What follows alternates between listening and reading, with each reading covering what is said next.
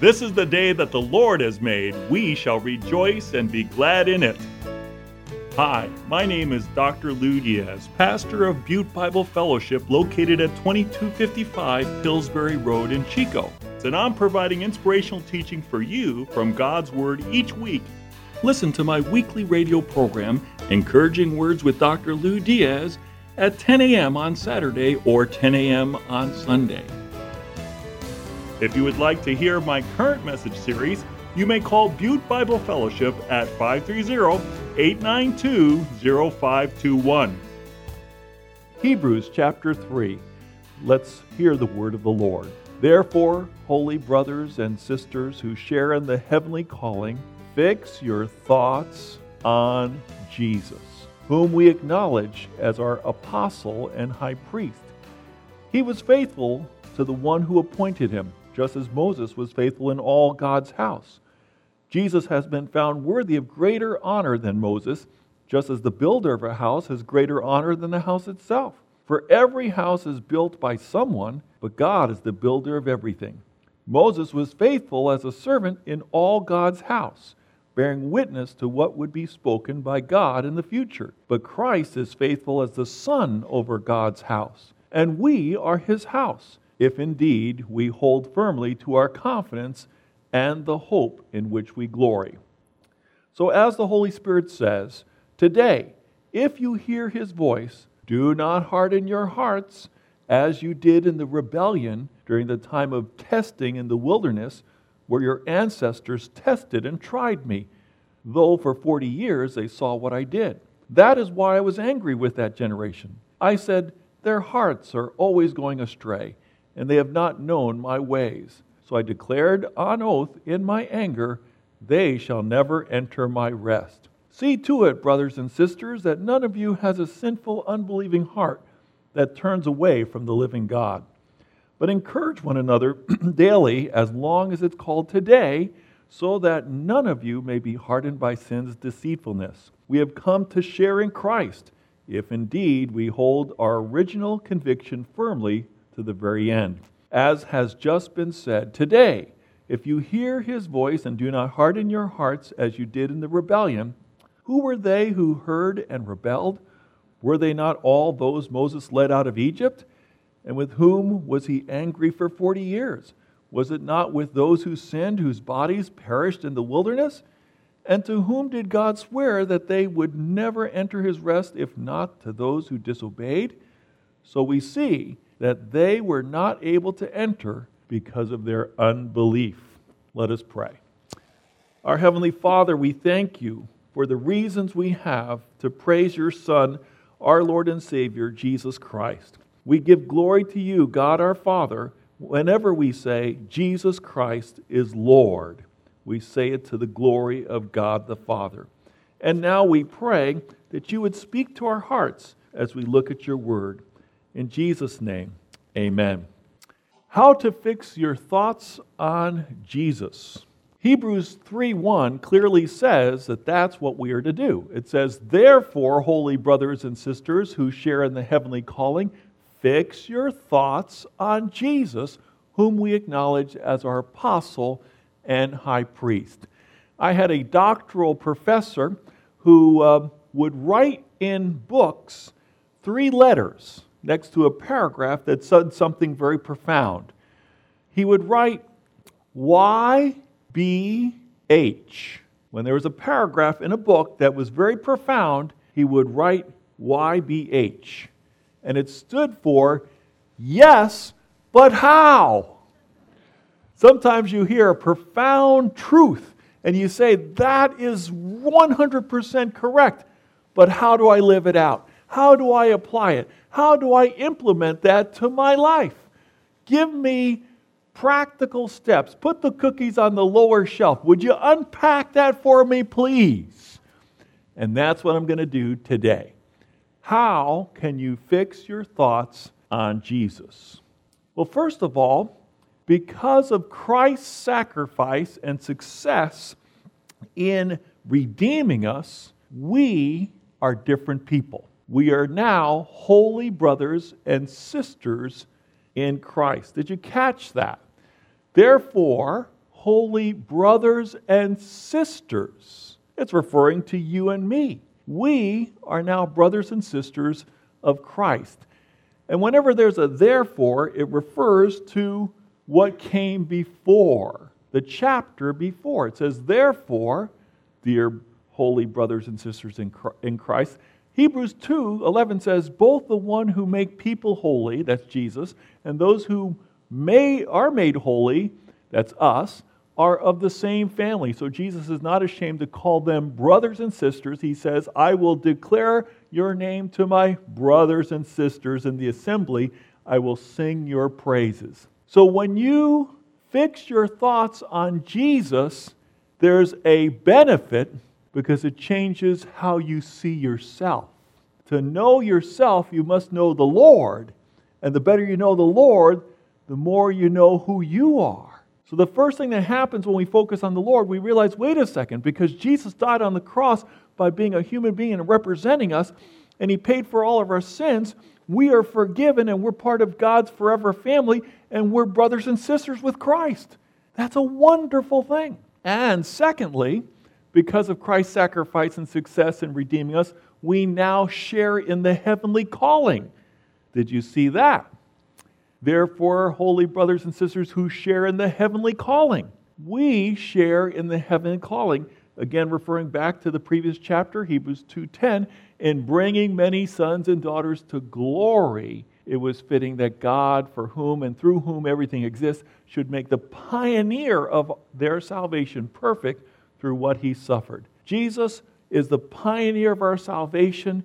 He has made it possible for us to be saved by dying on the cross and shedding his blood. And by all the suffering he's gone through, he understands all that we go through. And he is bringing us, guaranteed, he is bringing us to glory. May I say this loud and clear? You and I, who have trusted in Jesus Christ, have a heavenly calling. We've been called, we've been destined, we have been determined, we have been purposed so that we are going to heaven. Aren't you glad for that? When I was a little kid, I would sing, I've got a home in glory land that outshines the sun. And that's a wonderful truth. You and I have a heavenly calling. Now, with that said, here's the fixing of our thoughts on Jesus. We already learned by fixing our thoughts on Jesus, we learn about who we are, but now let's really focus on Jesus. It says, acknowledge Jesus as your apostle and high priest. Therefore, holy brothers and sisters who share in the heavenly calling, fix your thoughts on Jesus, whom we acknowledge as our apostle and high priest. Let me ask you a question. Have you ever considered Jesus as your apostle? We think of the apostle John, we think of the apostle Paul, but do we ever think of the apostle Jesus? Not really. But let me explain this. The word apostle means sent one. God so loved the world, he sent his one and only Son, that whoever believes in him should not perish but have everlasting life. Aren't you glad that God in his love sent one to be our Savior, Jesus? So Jesus is the sent one, and we read in Hebrews chapter um, 1, verses 1 to 3, in the past, God spoke to our ancestors through the prophets at many times and in various ways. But in these last days, He has spoken to us by His Son, whom He appointed heir of all things, and through whom also He made the universe. The Son is the radiance of God's glory and the exact representation of His being, sustaining all things by His powerful word. After He had provided purifications for sins, He sat down at the right hand of the Majesty in heaven. That is our sent one. And we're to focus our thoughts on the fact that God so loved our world, loved us, He broke into our humanity, became one of us, and He is our Savior and Lord. So He's the sent one. And secondly, He's the high priest. It says that He's the one, going back to chapter 2, verse 17, who made atonement for us.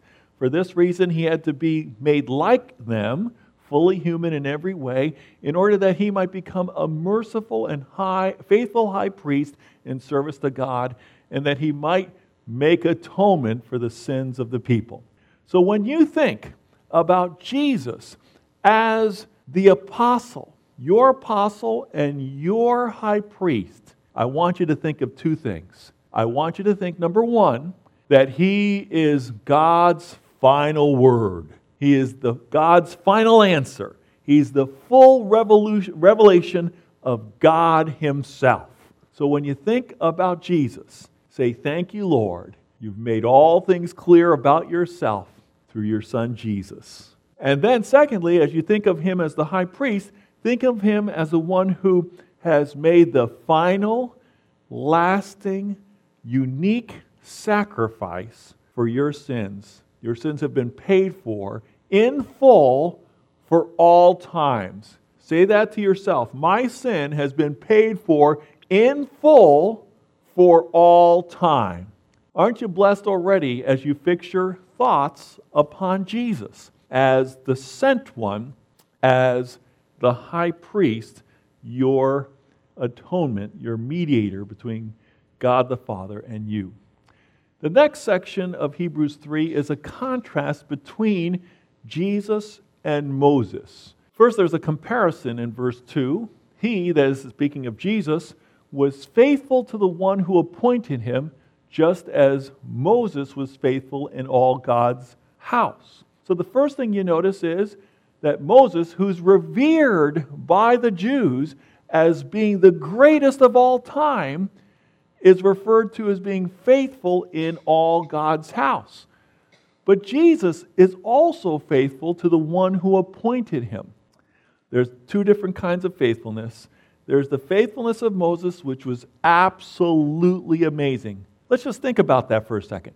Moses was faithful to be used by God to deliver the Israelites from Egyptian bondage he stood up to Pharaoh and said, Let my people go.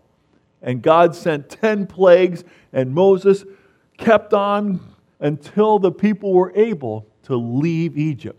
Moses was the one who went up the mountain at Mount Sinai and got the two tablets of the Ten Commandments. He was faithful in that. He was faithful to follow the instructions that God gave him for building a tabernacle. He was faithful in that. He was faithful in 40 years wandering through the wilderness, taking all the complaints and gripes of the people. Oy vey, why did you bring us out here? There was better food in Egypt. We could have died in Egypt. Why did you bring us out here? He was faithful until he was supposed to speak to a rock and he hit it instead. And God said, Because of that, you're not allowed to go into the promised land. He was able to see it from a mountain, but he wasn't able to go in. So, yes, he was faithful. He had amazing faithfulness, commendable faithfulness, greater faithfulness than any of us here. But Jesus had perfect. Jesus had perfect faithfulness. He obeyed and fulfilled every tenet of righteousness. Jesus against Satan, against the Pharisees and the Sadducees, against all mocking and resistance, stood the test and remained faithful to God the Father in his mission to provide salvation for us by going to the cross. So, right there, we see that Jesus is greater than Moses because Moses had amazing faithfulness, but Jesus had perfect faithfulness. Secondly, it says Jesus had been found worthy of greater honor than Moses, just as the builder of a house has greater honor than the house itself. For every house is built by someone, but God is the builder of everything. I'm thinking of uh, Shirley's grandfather, Milton Hall, who was a builder of houses. And uh, he had a card that said, uh, build, a, a, build a lot without a lot on a lot. It was very clever. And um, he built all these homes in um, southern Cal. And um, it was amazing. People would say, Oh, that's the house built by Milton Hall. And it was the house was famous because of who it was built by, not that it was just there. Well, think about the fact that Moses was a member of the house, but Jesus is the creator of the house. Now, what's happening here by the writer of Hebrews is he's making a, a fun reference to the people of God. When he talks about the house, the house represents the people of God. So Moses was faithful in all pertaining to the people of God. But who created the people of God in the first place? Jesus. So who's greater, the member of the people of God or the creator of the people of God? The answer is the creator of the people of God, Jesus.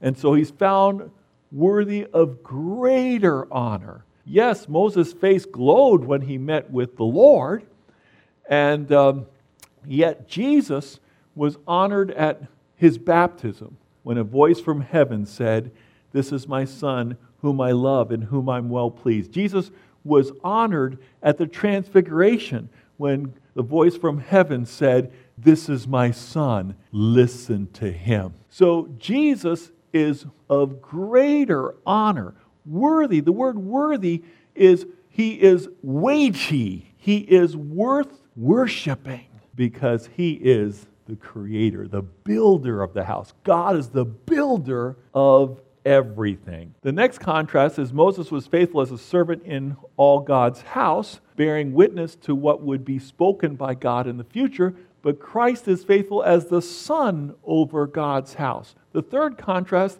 is Moses was the servant, but Jesus is the son. Who's greater, the servant or the Son? The answer is Jesus the Son. So here's the punchline then of this contrast between Jesus and Moses.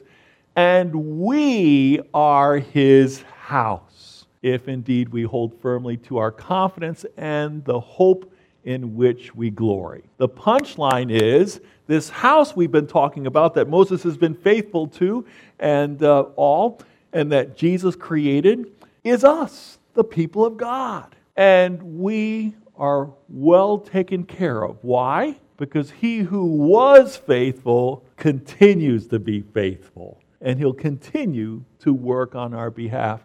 Now, here's you've got to keep this warning in context. The context is the writer of Hebrews is writing to Jewish believers who are tempted because of persecution to fall back to Judaism, to go back to the law, to reject the gospel of grace. And the writer is using no uncertain terms to make it very clear hang on for dear life to the gospel of grace, because that's how you're saved. Don't think by going back to the law, the law will save you.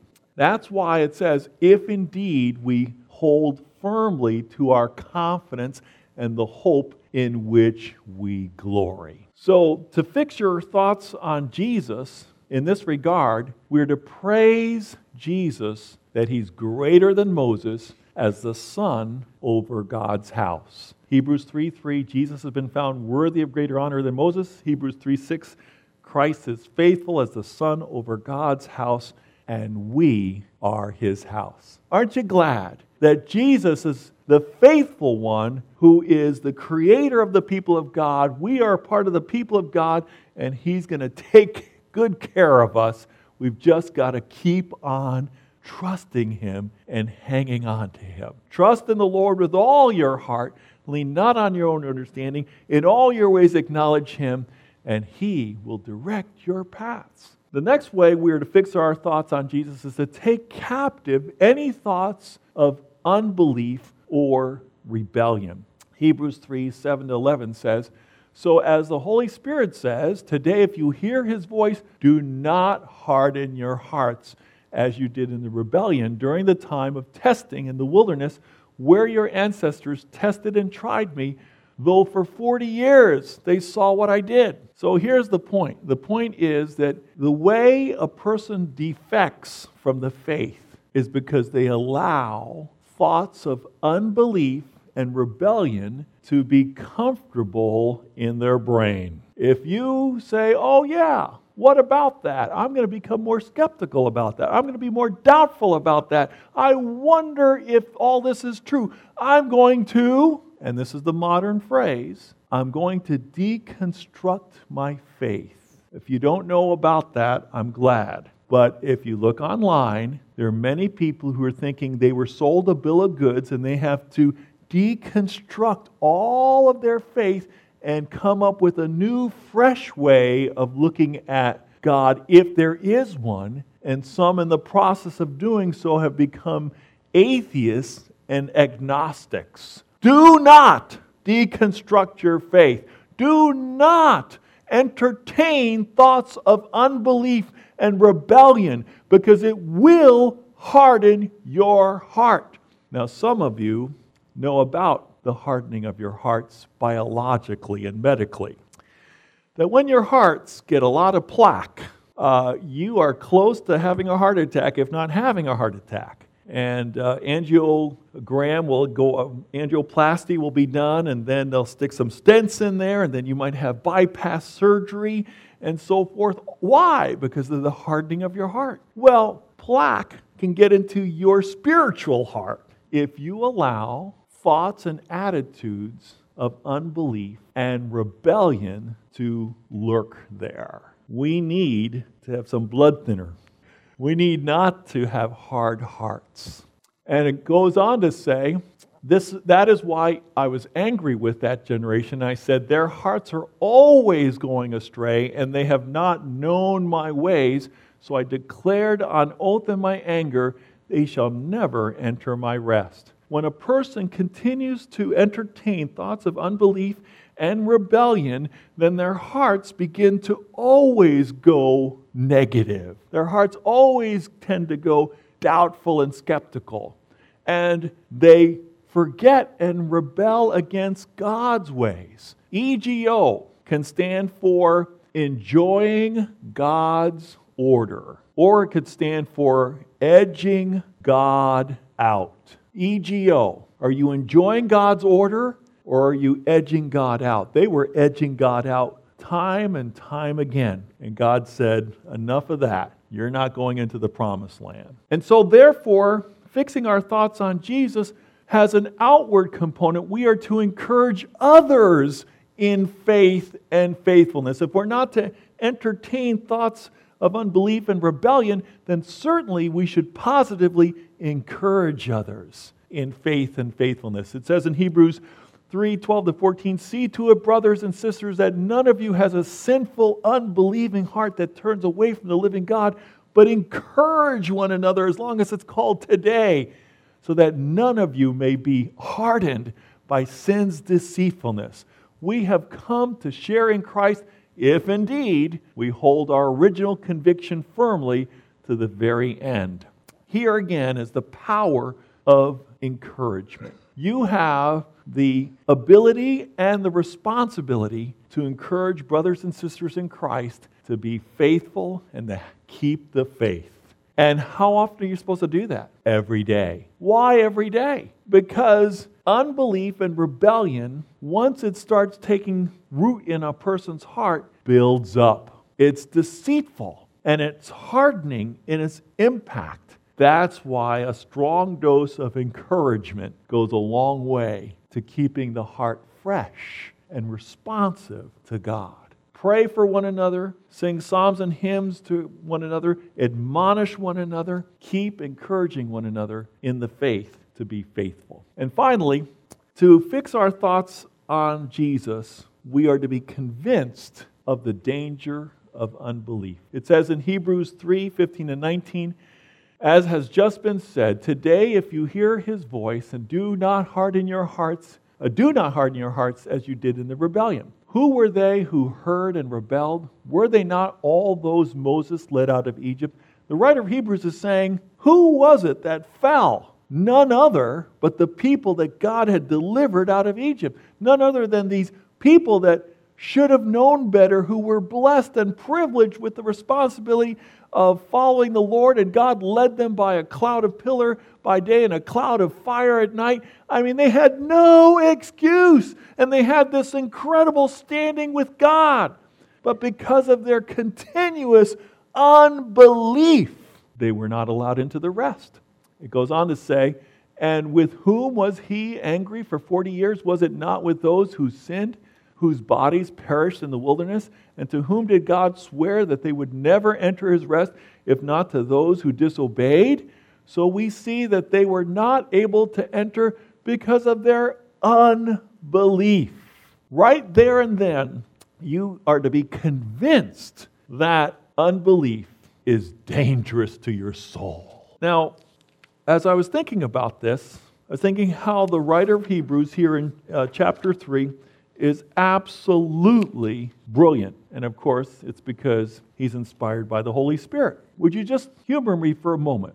This hand stands for fix your thoughts on Jesus. Another word for fix is to consider him until he makes a difference in your life. Consider, accept Jesus. Whereas the other side would be reject Jesus, dismiss Jesus. There's a contrast here between fixing your thoughts on Jesus and doubting and discarding all that you know about him. Because of persecution, these Jewish believers were tempted to turn back, to turn away from the gospel of grace back to law, back to saving themselves, back to trying to atone for their own sins.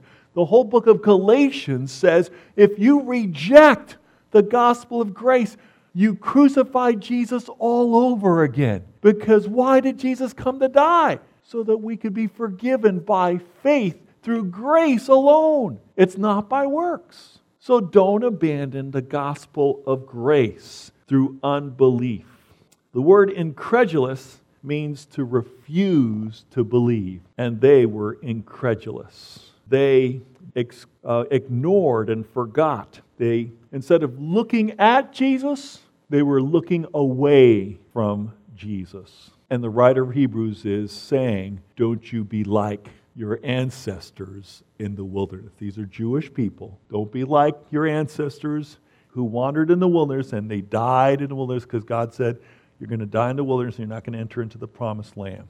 So, how can we fix our thoughts on Jesus? Let's summarize it briefly. Number one, know who you are in Christ. You're a holy brother or sister of Jesus with a heavenly calling. Can I hear someone say amen? You are a brother or sister with Christ and you have a heavenly calling. Believe it. God's word said it. Secondly, fix your eyes on Jesus by acknowledging him as your sent one and your great high priest. He's the final word and the final sacrifice. Praise be to God. Fix your mind on Jesus by praising Jesus. He's greater than Moses as the son over God's house to which you belong. Praise you, Jesus. I belong to you. And then fix your thoughts on Jesus by taking captive any thought of unbelief or rebellion that does not belong in your mind. As soon as that thought of unbelief or rebellion comes up, say, I take that thought captive to the obedience of Christ. 2 Corinthians 10:5. That thought does not belong in my mind. Take it captive immediately. Reject it and focus on the truth. Don't let the plaque build up to harden your heart. And then be convinced of the danger of unbelief. He who stands, let him take heed lest he fall. So, a person who continuously rejects Christ, who rejects the gospel of grace, may not be saved in the first place and may not enter heaven. That's how serious this is. The writer of Hebrews is not pulling any punches. He's laying out strongly and seriously because he's battling for souls. He wants these people to trust in Jesus to the very end. Don't give up. Look at the pioneer and perfecter of your faith, Jesus. He suffered too, but he never gave up and he remained faithful. Look to Jesus. Fix your thoughts on Jesus. Do you need encouragement? I want to share my spiritual gift of encouragement with you. If you would like to hear my current message series, you may call Butte Bible Fellowship at 530 892 0521. Call Butte Bible Fellowship at 530 892 0521 to find out how you can connect with our weekly worship services and faith building messages from God's Word.